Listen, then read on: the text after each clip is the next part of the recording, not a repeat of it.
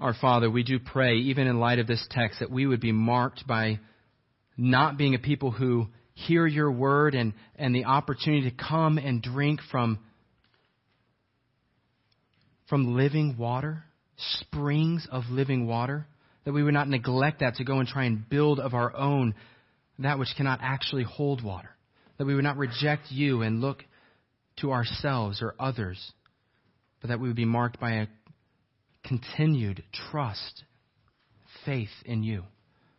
Accompany the preaching of your word, we pray. Keep us from error. In Jesus' name, amen. You can be seated.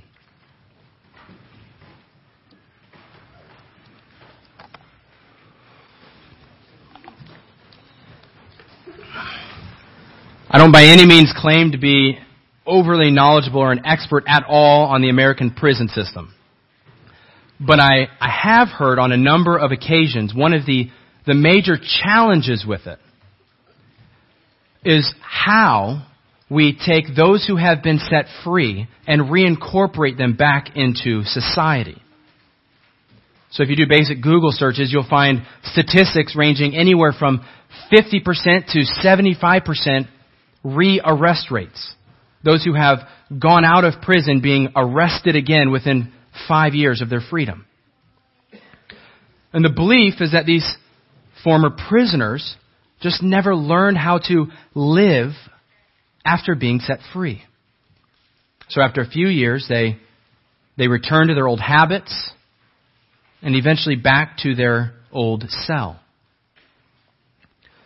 A problem, many say, is the result of a lack in preparation, a lack of knowledge or instruction on how they should live as those who have been set free.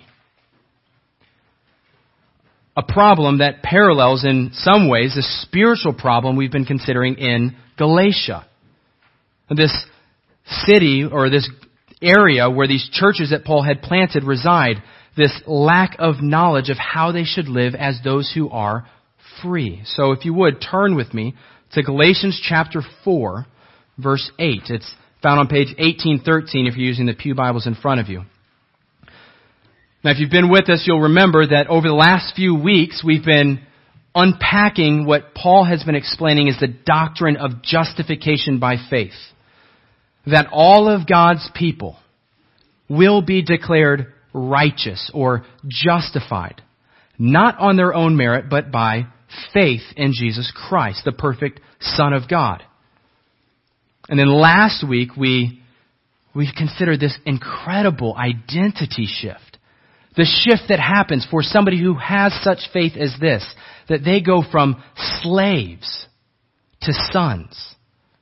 They're clothed with the righteousness of Christ and adopted into the family of God, made heirs of His perfect and glorious inheritance. They are in effect freed from the bondage that they once knew. And yet, what we find this morning is that these Galatians, these freed Galatians have been tempted to actually return again. Back to the slavery they once knew. Back to their self-righteousness. A temptation that has Paul, I'm frankly perplexed, bewildered, unsure how they could so quickly be deceived. And so he pleads with them uh, we come into a part of the letter that we that exposes Paul the the pastor, uh, Paul the parent who's writing to his beloved church or children, pleading that they would return to the faith that once saved them, that they once claimed to have. And as he does, he presents three characteristics that should mark the life not only of these Galatian Christians, but of every Christian who has ever known this freedom in Christ. He says we are to persevere in faith, number one. We are to cherish the truth. And we are to be conformed to the likeness of Christ. We are to persevere in faith, cherish the truth, and be conformed to the likeness of Christ. So if you would, please follow along with me as I read Galatians chapter 4, verses 8 to 20.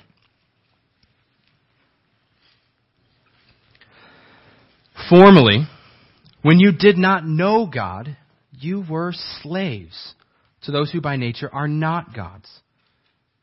But now that you know God, or rather are known by God, how is it that you are turning back to those weak and miserable principles? Do you wish to be enslaved by them all over again? You're observing special days and months and seasons and years. I fear for you that somehow I have wasted my efforts on you. I plead with you, brothers, become like me, for I became like you. You have done me no wrong. As you know, it was because of an illness that I first preached the gospel to you. Even though my illness was a trial to you, you did not treat me with contempt or scorn. Instead, you welcomed me as if I were an angel of God, as if I were Christ Jesus himself. What has happened to all your joy? I can testify that if you could have done so, you would have torn out your eyes and given them to me. Have I now become your enemy by telling you the truth?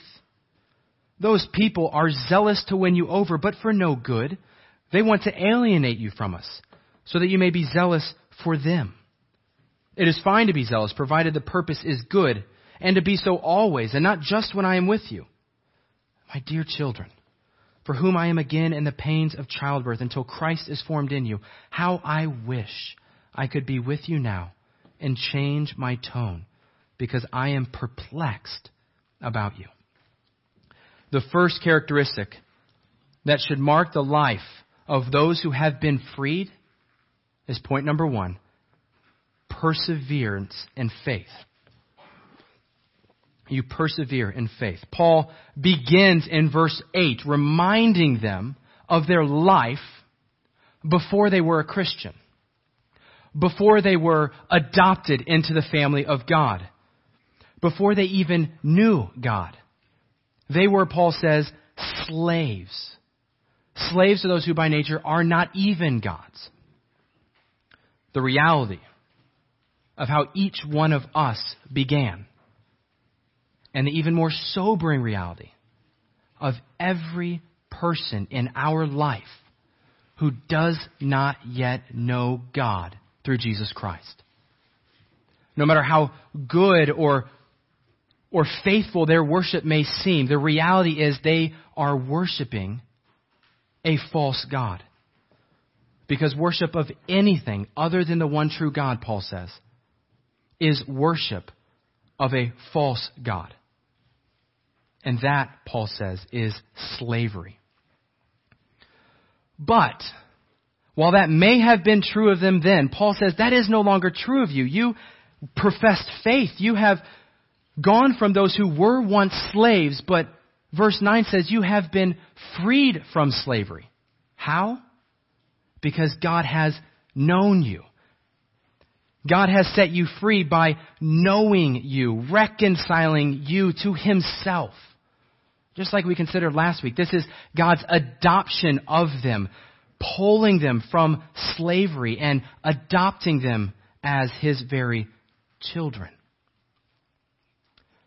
God initiates our deliverance. God initiates our deliverance. Did you ever consider that, that the good news of the gospel is not you finding God? It's actually God choosing to know you. That's what Paul says there. When you, he says in verse 9, that formerly you did not know God, but now that you have come to know God, or rather to be known by God. He reconciled and adopted them, which makes His grace even more amazing. But then that is the nature of adoption, isn't it? As adopted children, we come to know our Father because our Father entered into the orphanage and chose to adopt and know us. Does that make the gospel sweeter to you? knowing that God not only created you and made you in His image, made each one of us in His image, and called us to live holy lives as He Himself is holy. Revealing what that looks like by giving to us His law and His word. And yet recognizing each of us rebelled. We failed to keep it and proved ourselves to be law breakers, distancing ourselves, casting ourselves from His presence. And yet, rather than judge us as our rebellion deserved, God instead chose to know us, to set His affection upon us, to draw us back to Himself by sending His beloved Son to live that perfect life for us. Instead of casting us into the eternal punishment of hell, He sent Christ to live that life required of you and me and die the death that we deserved. So that on the cross he could bear the penalty for every sin ever committed by us. If we would turn away from our sin and trust in Jesus alone by faith. And then three days later, he rose from the dead, declaring victory over sin and death and offering out his righteousness and adoption into his family for any who would believe. And friends, if that is you this morning, if that is you, if you have or even would today turn from your sin and trust in Him, then God Almighty, your Creator, the author of all creation, has chosen to know you. Not on the basis of your work or your merit or your, your coming and finding Him, but on the basis of His love undeserved love. And yet it is in spite of such amazing news that these Galatians are now considering abandoning this faith that they once claimed by turning to the law for their ongoing righteousness before God. Which is why Paul references there in verse 10 their observance of days and months and seasons and years. What's he capturing? He's, he's capturing the ceremonies celebrated in the Jewish law that they were now thinking they had to keep as their source of righteousness. Now, to be clear, Paul is in no way saying the law itself was bad or evil or in any way idolatrous. He's made very clear that it was good and from God as the will of God revealed on how his people were to live. How they were to live in response to being his people. And it was to expose their need for a Savior. So in each of those ways, it served a good and right, holy purpose from God.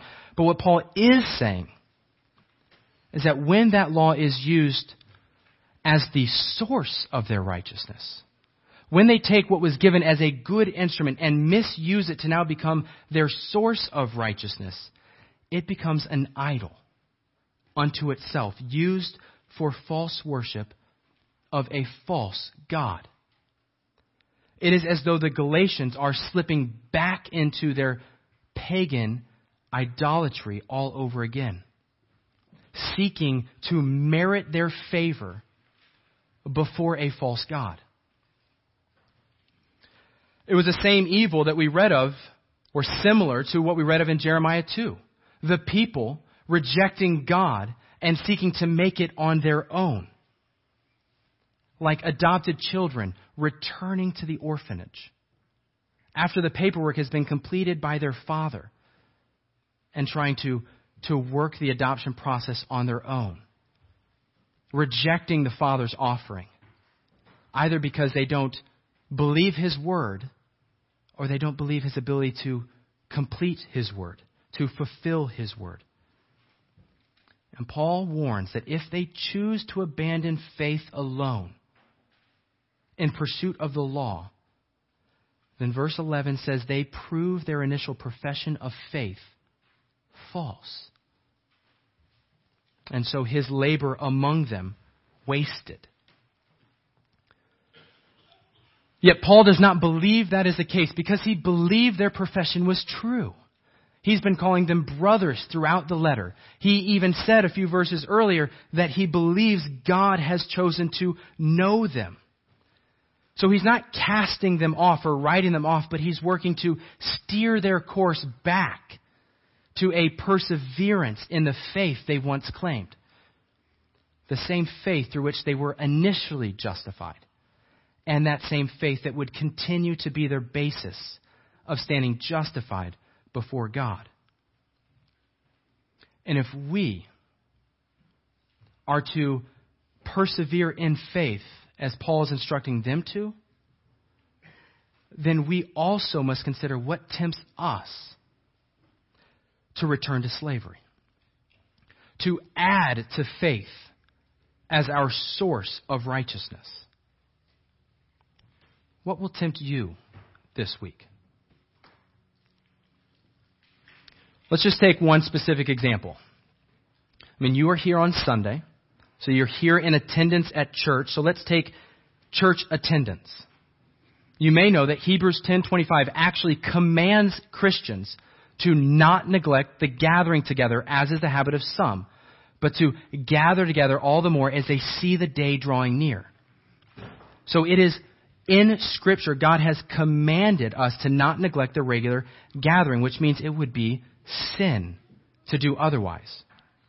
So this is how God's Word actually serves as our good instruction for how we should live as God's children in response to having been justified.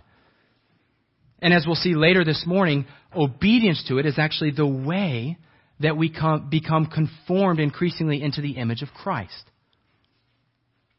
And to reject God's command at best grieves God's Spirit and at worst proves we're not really children of God at all.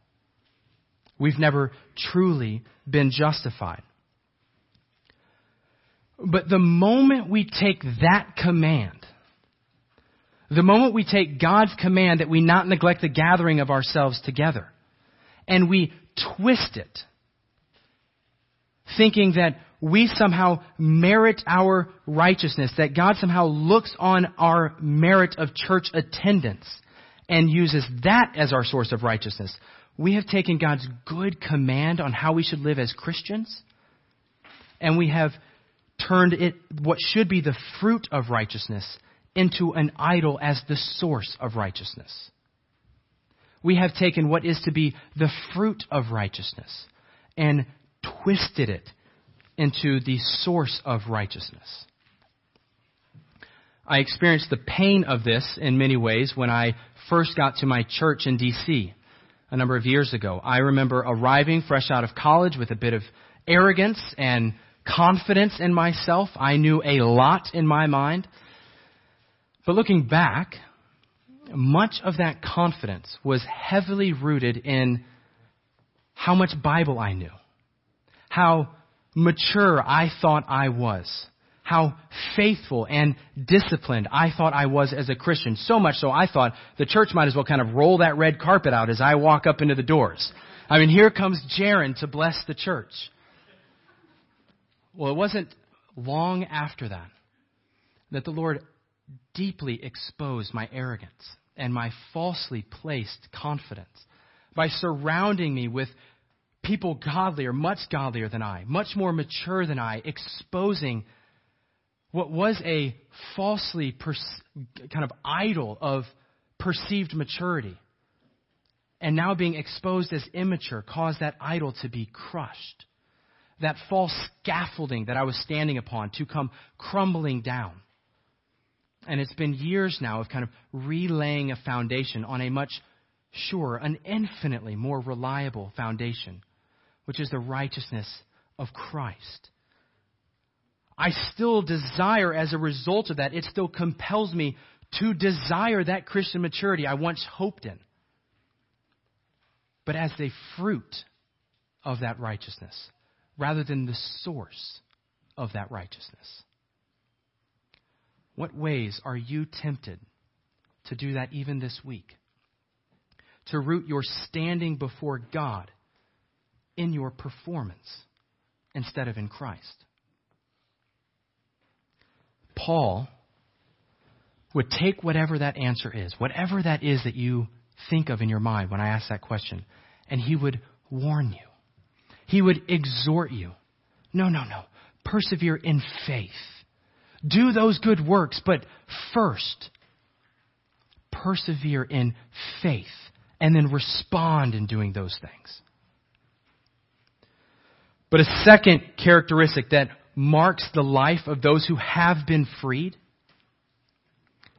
is that they cherish the truth. Not only do they persevere in faith, but our second point, they cherish the truth. So look back with me to verse 12.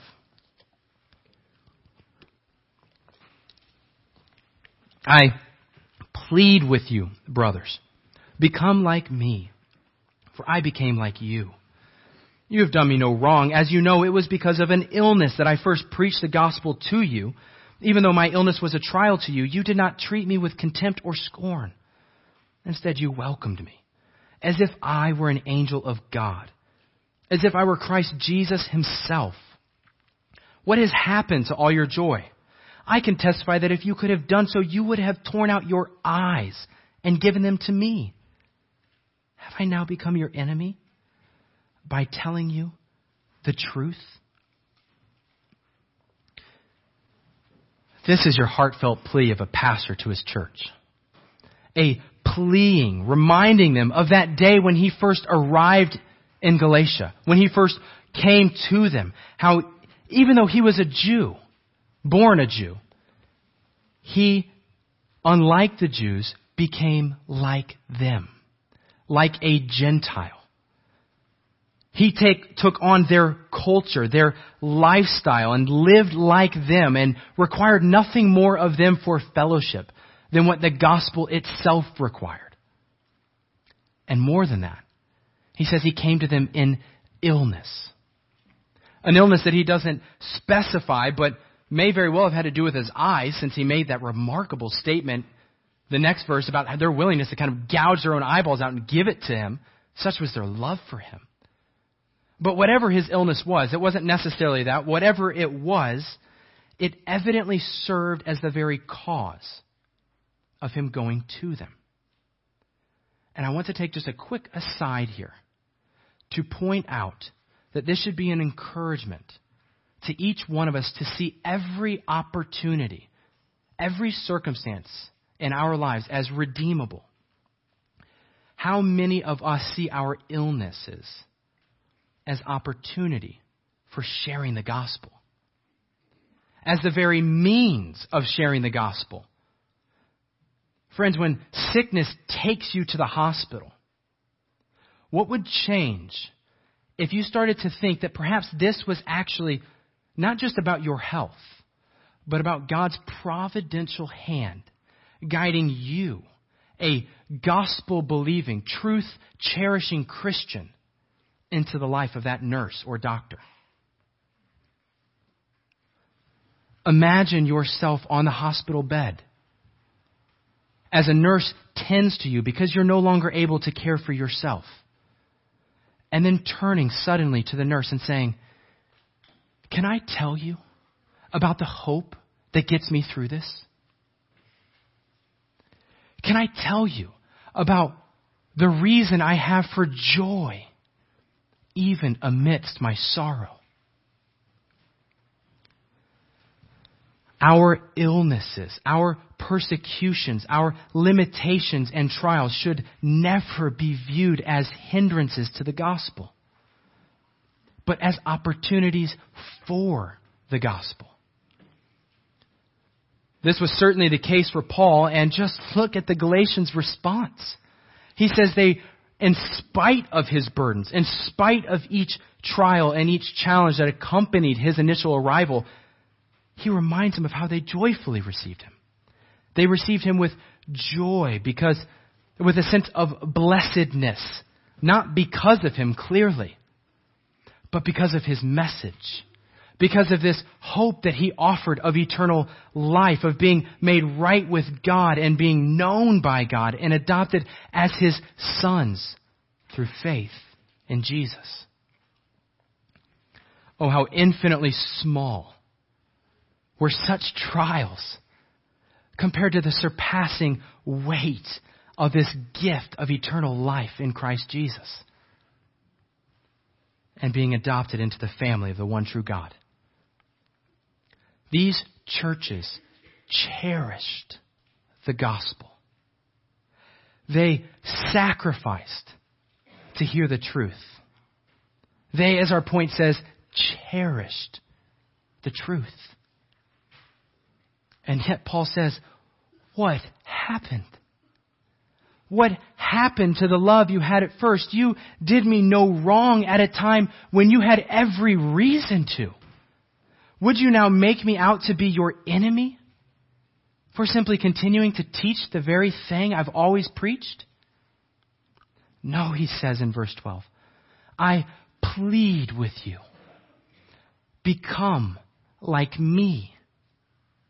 Return to that freedom you once knew, that I still know, and cherish the truth that you once cherished, the gospel that you once sacrificed for.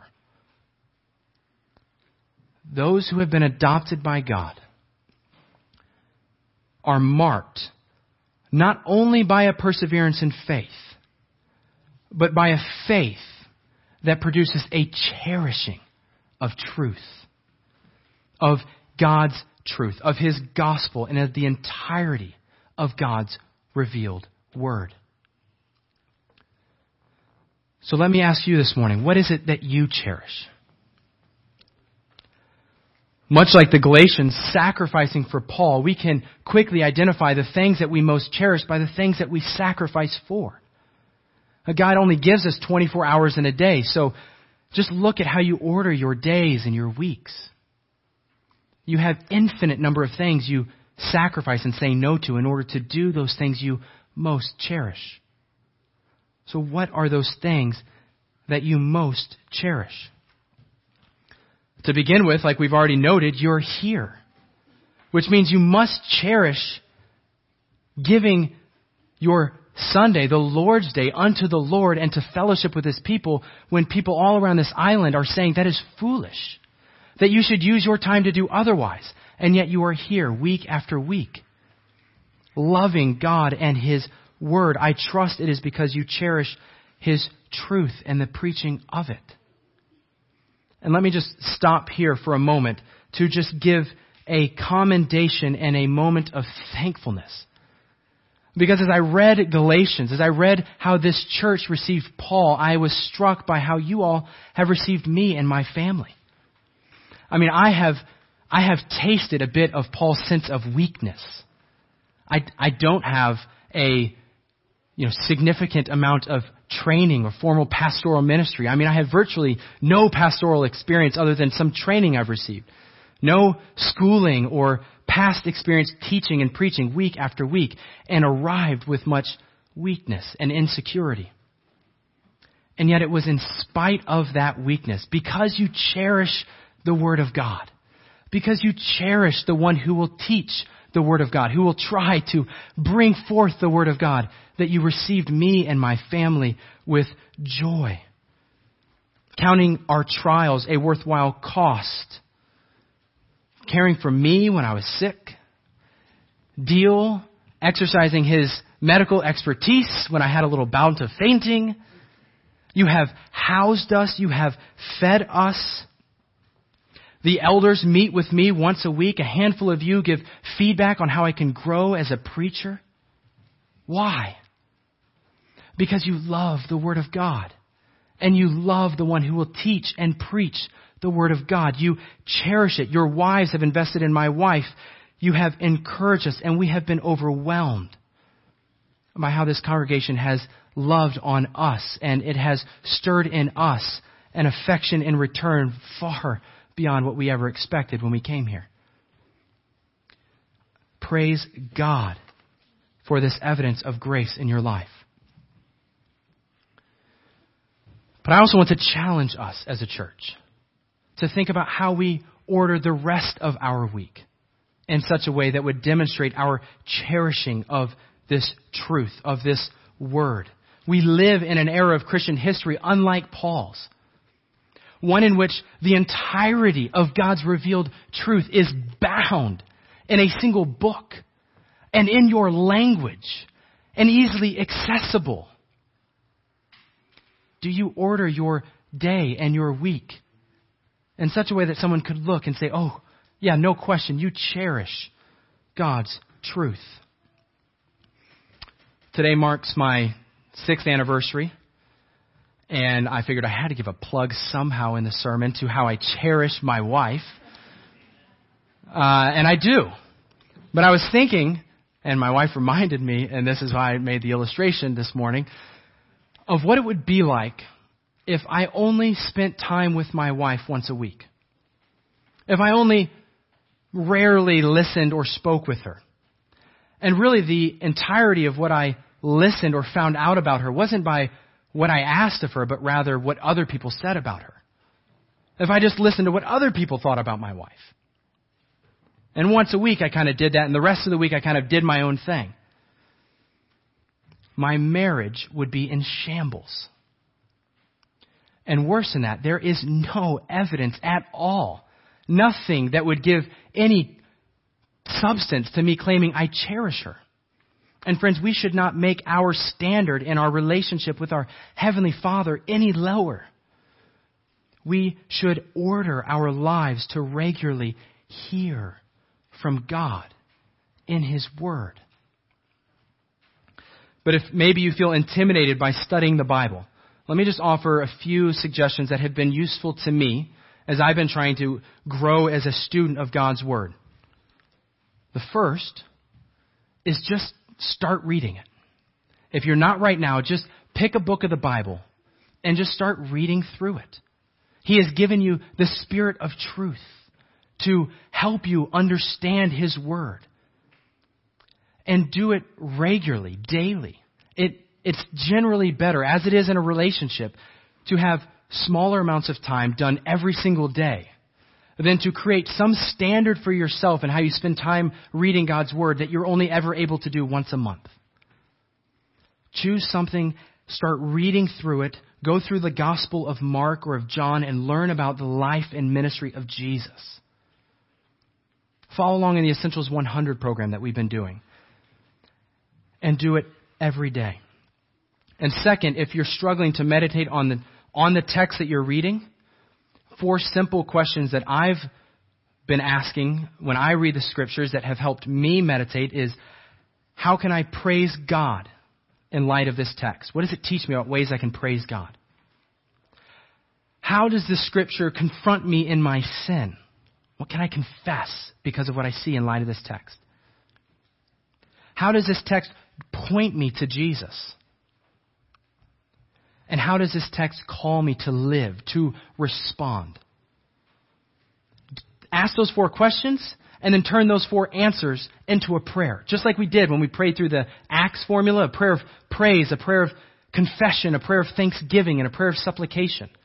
Four simple questions, four simple answers, and you're, you're meditating on God's Word. And finally, let me encourage you as a third suggestion, just take advantage of what the church offers. Join us Sunday mornings in the adult Sunday school hour as we take a text of Scripture and we just try to study through it. This morning we were in the Sermon on the Mount. Or join one of the discovery groups that will come this fall and join a group of Christians from this church who are growing in their study of God's Word.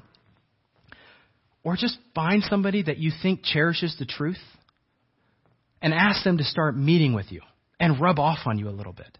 You know, teach you how to better be a student of God's word that He has blessed you with. Whatever we do, we should be marked by the ongoing cherishing of the truth contained in God's word.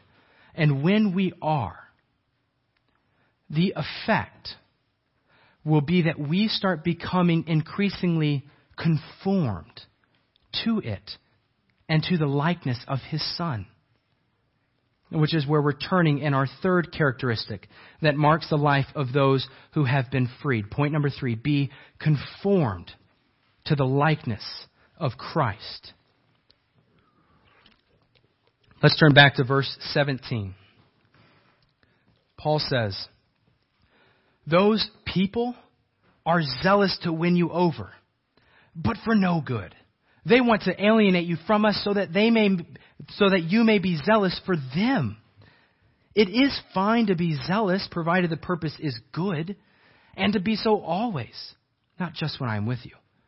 My dear children, for whom I am again in the pains of childbirth until Christ is formed in you, how I wish I could be with you now and change my tone because I am perplexed about you. Paul closes our text this morning by going head to head with these false teachers contrasting his deep and parent like, pastor like, genuine love for these Galatians with the false flattery of these false teachers. In verse 17, he depicts the Galatians as those being deceitfully, those zealously, but deceitfully pursued by these Judaizers. Men who are, who are willing to say anything, as though they're kind of courting them and willing to say anything they need to in order to make them feel good about themselves. But their purpose, their goal is only to gain the Galatians as followers of themselves by making Paul and therefore Paul's message out to be their enemy. To alienate or shut them out from Paul and to shield them from the truth. Does it sound familiar? That plan, that idea? Oh, we should not be surprised that Satan will continue to use the same plots and the same strategies over the centuries.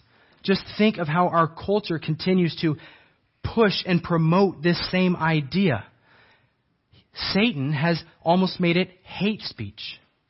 To tell someone that they are by nature in need of a Savior, that they are sinners.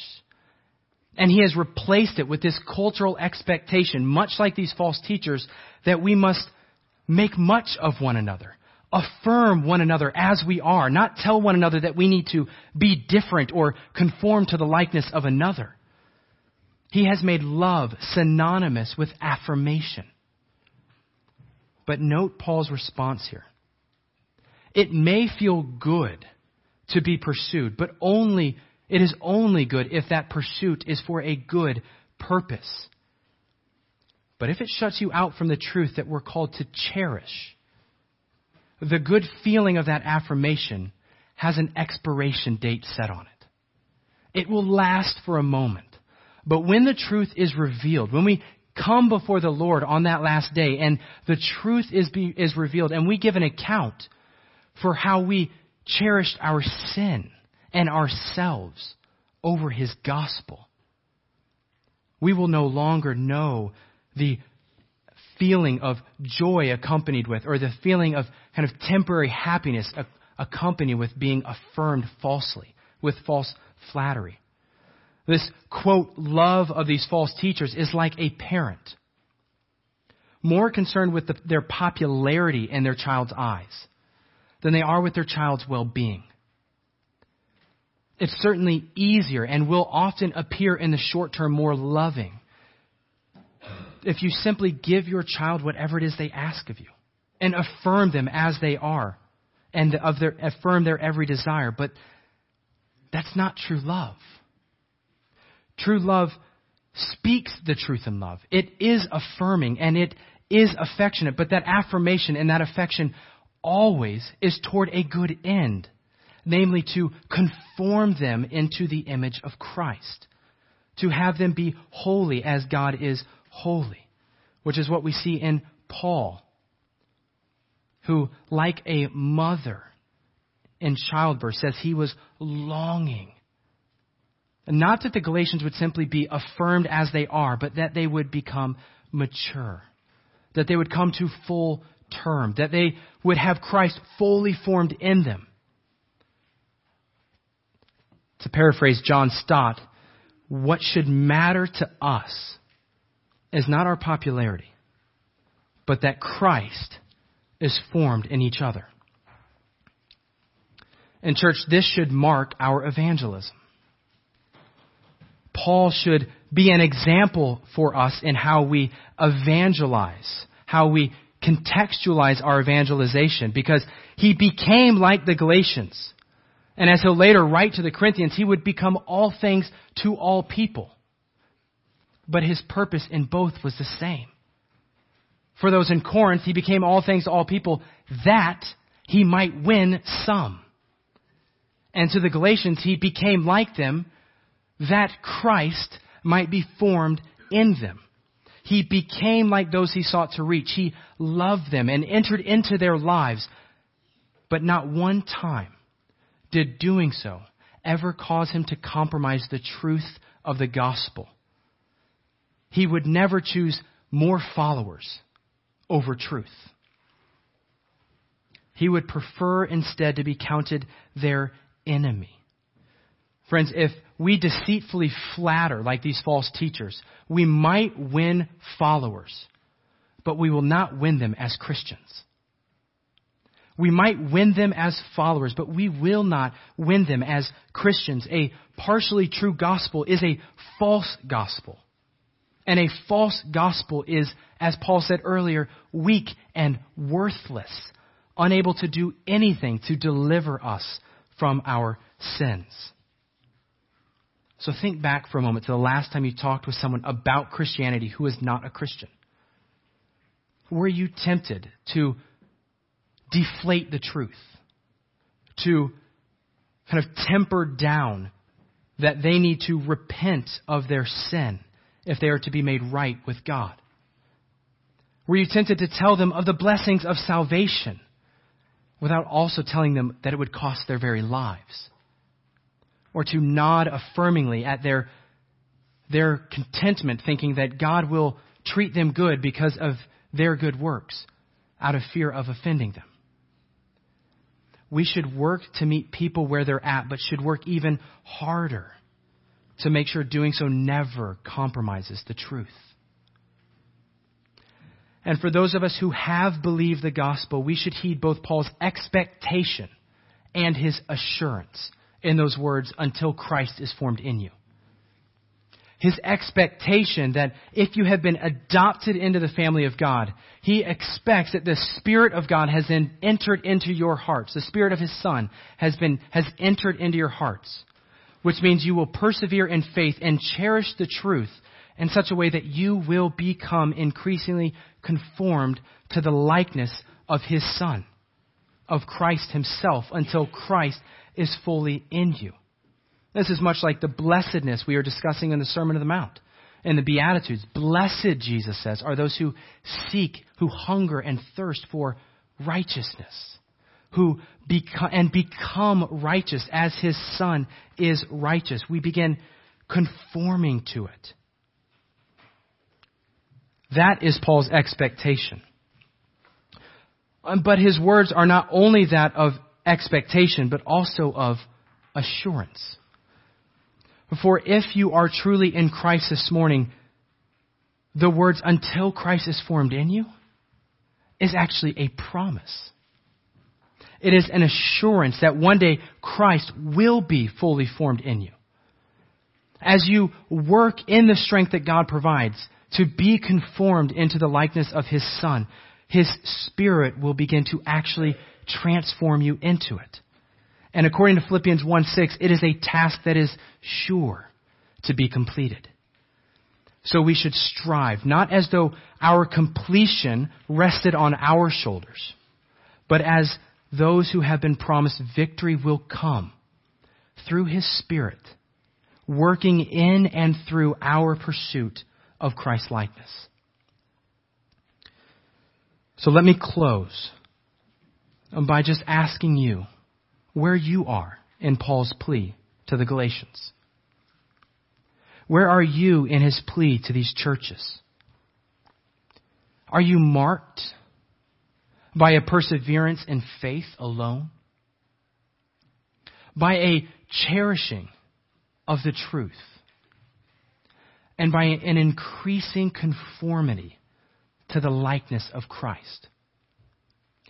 Are you living as an adopted son of God and in the freedom that Christ purchased for you? I pray that each of us would be marked by each of these characteristics until we receive that final inheritance. Let's pray. Our Father, we do pray this. And we pray that you would, you would mark us by a continued resolve and a continued hope and a continued banking in faith alone, in Christ alone. But that that faith would, would cause us to cherish your truth. And that that truth would accompany your, be accompanied by your Spirit and conform us into the image of your Son. We pray in Jesus' name. Amen.